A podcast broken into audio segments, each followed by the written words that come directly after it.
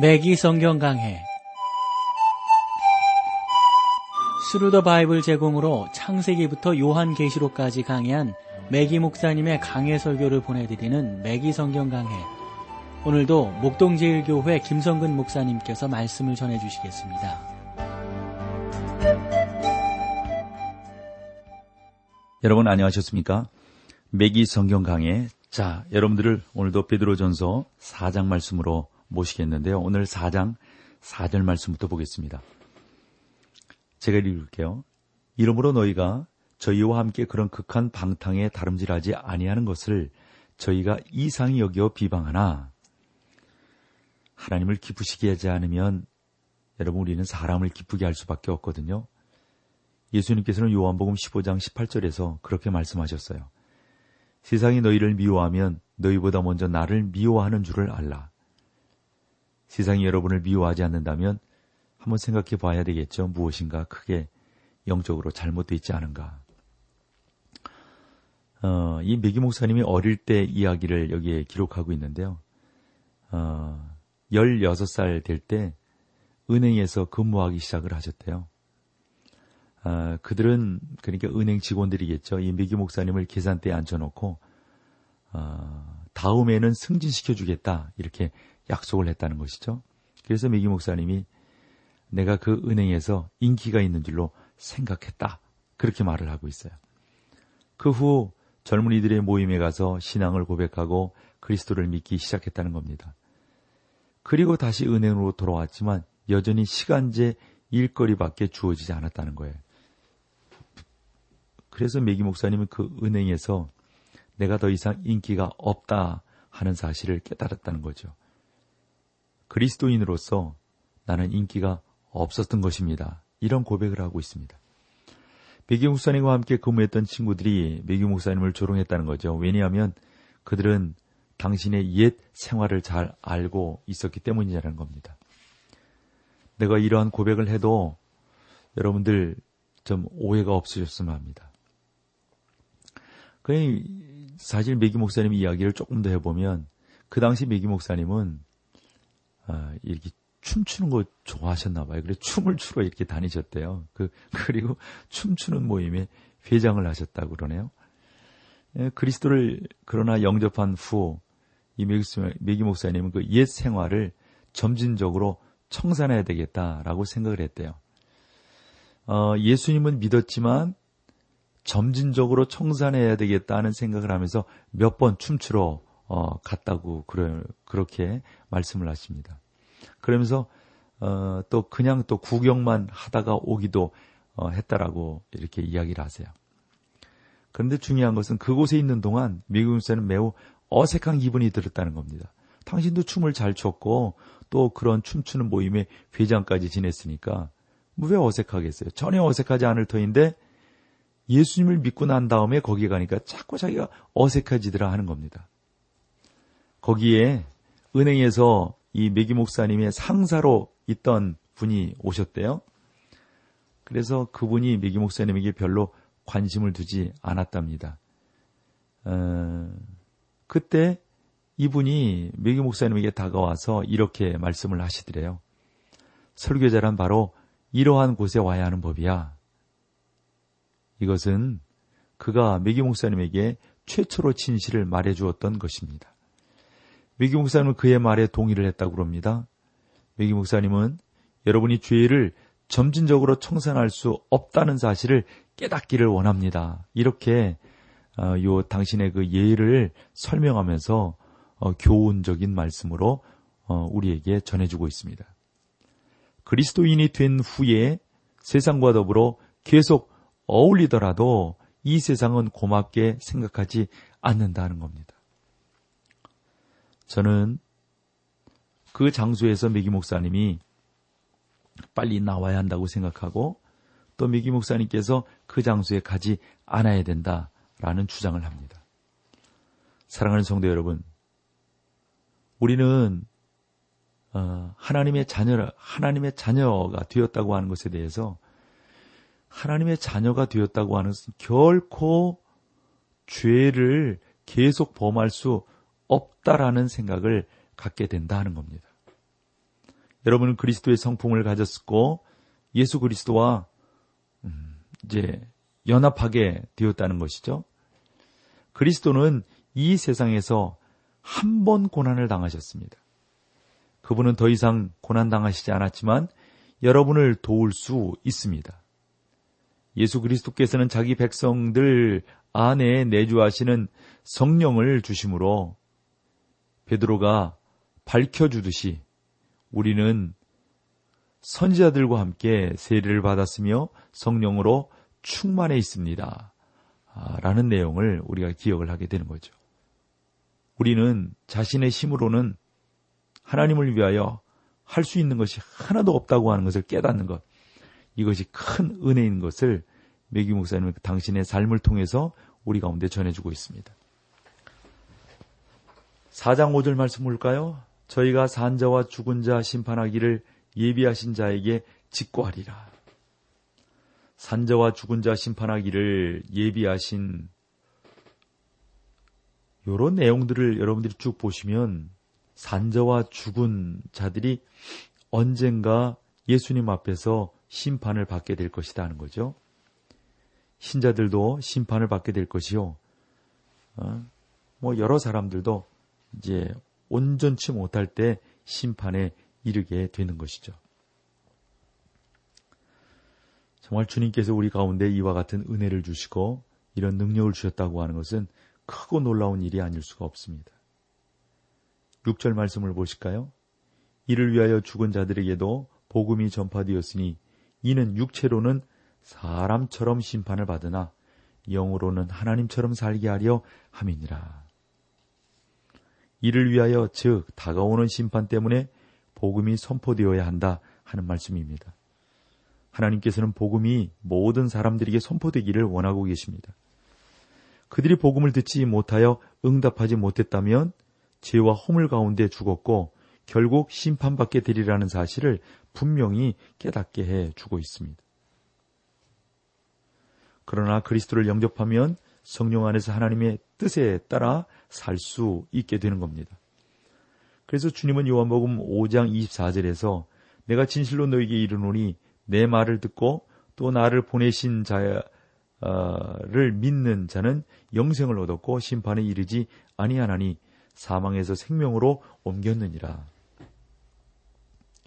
예수님이 이러한 사상을 나사로의 죽음까지 연결시키시는데 요한복음 11장 25절로 26절까지의 아, 강조된 내용을 보면은 예수께서 가라사대 나는 부활이요 생명이니 나를 믿는 자는 죽어도 살겠고 무릇 살아서 나를 믿는 자는 영원히 죽지 아니하리니 이것을 내가 믿느냐? 여러분 다시 말씀드리면 저와 여러분이 죄와 허물로 죽었다는 것입니다. 바울은 에베소인들에게도 동일한 의미의 편지를 썼죠. 에베소 2장 1절 말씀. 너희의 허물과 죄로 죽었던 너희를 살리셨도다. 어, 여기서 이 내용을 보면 우리는 영적으로 죽어 있는 것이죠. 그래서 바울은 계속해서 우리의 허물을 이야기하고 있습니다. 그때 너희가 그 가운데서 행하여 이 세상 풍속을 줬고 공중의 권세 잡은 자를 따랐으니 곧 지금 불순종의 아들들 가운데서 역사하는 영이라. 전에는 우리도 다 그 가운데서 우리 육체 욕심을 따라 지내며 육체와 마음에 원하는 것을 하여 다른 이들과 같이 본질상 진노의 자녀이었더니 베드로는 이 구절에서도 동일한 말을 하고 있는 것입니다. 복음에 선포될 때에 두 가지 현상이 나타나는데 어떤 사람들은 그것을 받아들이고 하나님을 위하여 살려고 하는 것입니다. 그러나 다른 사람들은 복음을 거부합니다. 이들은 죄와 허물 가운데 죽어 있으며 하나님과 아무런 상관이 없는 사람들이 되는 것이죠. 자, 여기서 우리 찬송 함께 하시고 계속해서 말씀을 나누도록 하겠습니다.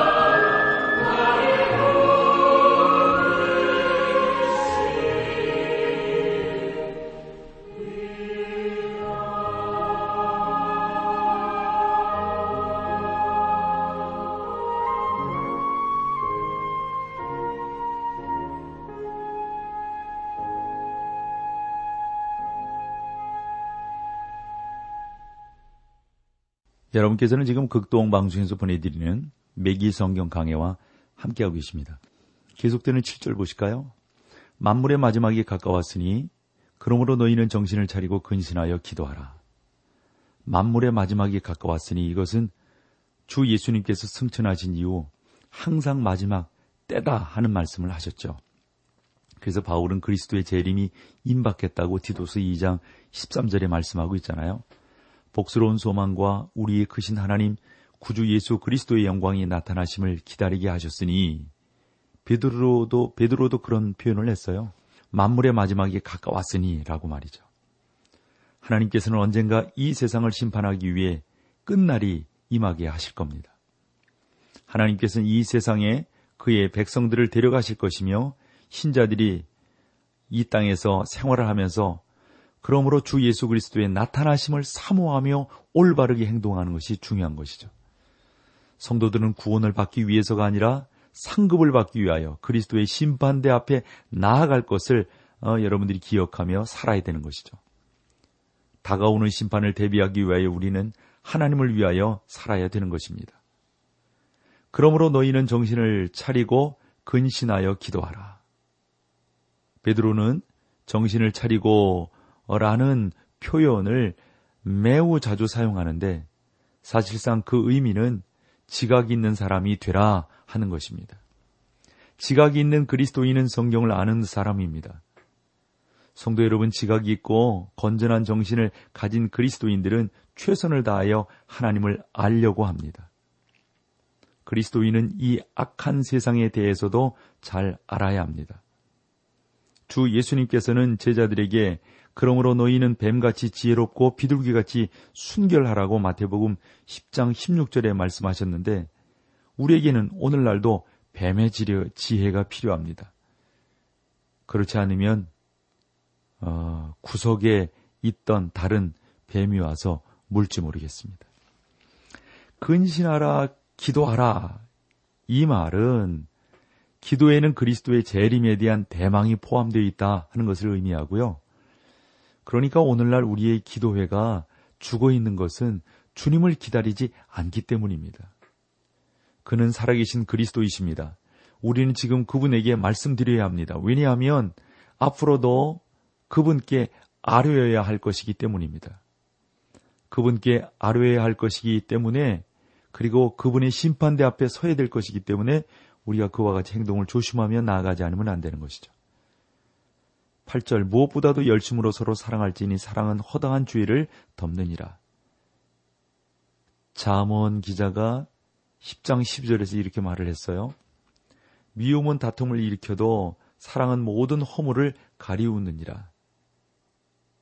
교회 안에서 마음은 다툼을 일으키게 합니다. 서로 당을 지어 대적하며 미워하게 합니다. 그러나 사랑은 그 모든 것을 만족해 준다 하는 것을 우리가 알 수가 있습니다. 자, 이제 구절로 가보실까요? 서로 대접하기를 원망 없이 하고, 어, 저는 서로 대접하는 것을 초대하여 대접하는 방법 외에, 어, 또 다른 방법들도 많지 않는가 생각을 해봅니다. 꼭 집으로 초대하지 않아도 대접이 되는 거죠.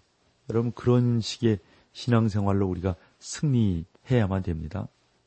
10절. 각각 은사를 받은 대로 하나님의 각양 은혜를 맡은 선한 청지기 같이 서로 봉사하라. 여러분께서 은사란 특별한 영적 은사를 말하는 것인데 바울은 고린도전서 12장에서 몸이 하나이고 지체는 많다라고 말씀을 했어요. 교회는 한 몸으로 그 안에 많은 은사를 가진 지체들을 가지고 있는 것이죠. 저는 여러분의 은사가 무엇인지 잘 모릅니다. 여러분이 하나님의 자녀라면 은사가 분명히 있을 것입니다. 그것을 우리는 다른 사람들을 섬기고 다른 사람들을 기쁘게 하는데 우리는 써야 되는 것이죠. 11절 말씀 볼까요?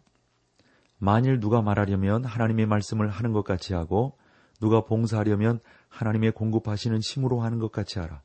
이는 범사의 그리스도 예수로 말미암아 하나님이 영광을 받으시게 하려 함이니 그에게 영광과 권능이 세세 무궁토록 있을지어다. 아멘. 하나님의 말씀을 뭐, 뭐 이렇게 하면서 참 강단에 그냥, 예, 그러니까 여러분 잘못하면서 하나님 말씀을 전하는 것은 옳지 못하다 하는 것이죠. 그래서 여기 성경도 보면 누가 만일 말하려면 하나님의 말씀을 하는 것 같이 하고 다시 말씀드리면 어떤 사람은 성경을 이렇게 가르치고 다른 사람은 저렇게 가르친다는 말입니다.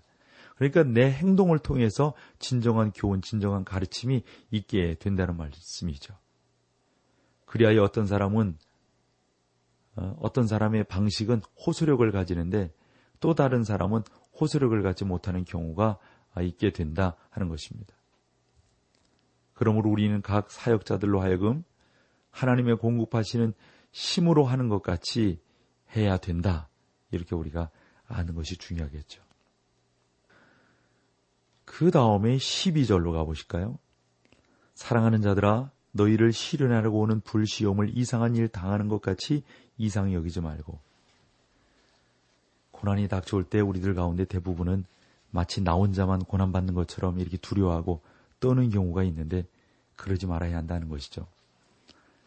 사랑하는 성도 여러분, 저는 여러분의 문제가 무엇인지 잘 모르지만 결코 그것이 이상한 것이 아니라는 점은 확실히 알 수가 있습니다.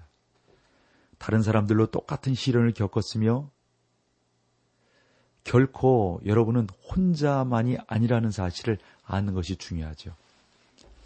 바울이 사도로 선택되었을 때 주님은 그가 내 이름을 위하여 해를 얼마나 받아야 할 것을 내가 그에게 보이리라. 이게 사도행전 9장 16절 말씀이거든요. 그러니까 바울은 고난의 극한까지 같은 사람이라고요. 왜냐하면 하나님께서 그를 그다옵게 하시려고 구원의 도구로 사용하시려고 그 환란 가운데 가도록 인도하셨습니다. 그러므로 여러분이 당하는 고난을 이상한 일로 생각해서는 안 됩니다. 우리 모두가 이처럼 잘못 생각하기가 쉽습니다. 나도 내가 어, 이렇고 저렇고 생각하고 판단하는데 더러는 더러는 잘못되는 그런 경우들이 있단 말이죠. 또 12절에서 너희를 실현하려고 오는 불시험을 여기에 신자들은 고난을 통하여 이미 시험을 당하고 있다는 겁니다. 고난이란 우발적인 것이 아니며 정상적인 그리스도인의 체험이 아닙니다. 베드로는 이렇게 말을 합니다.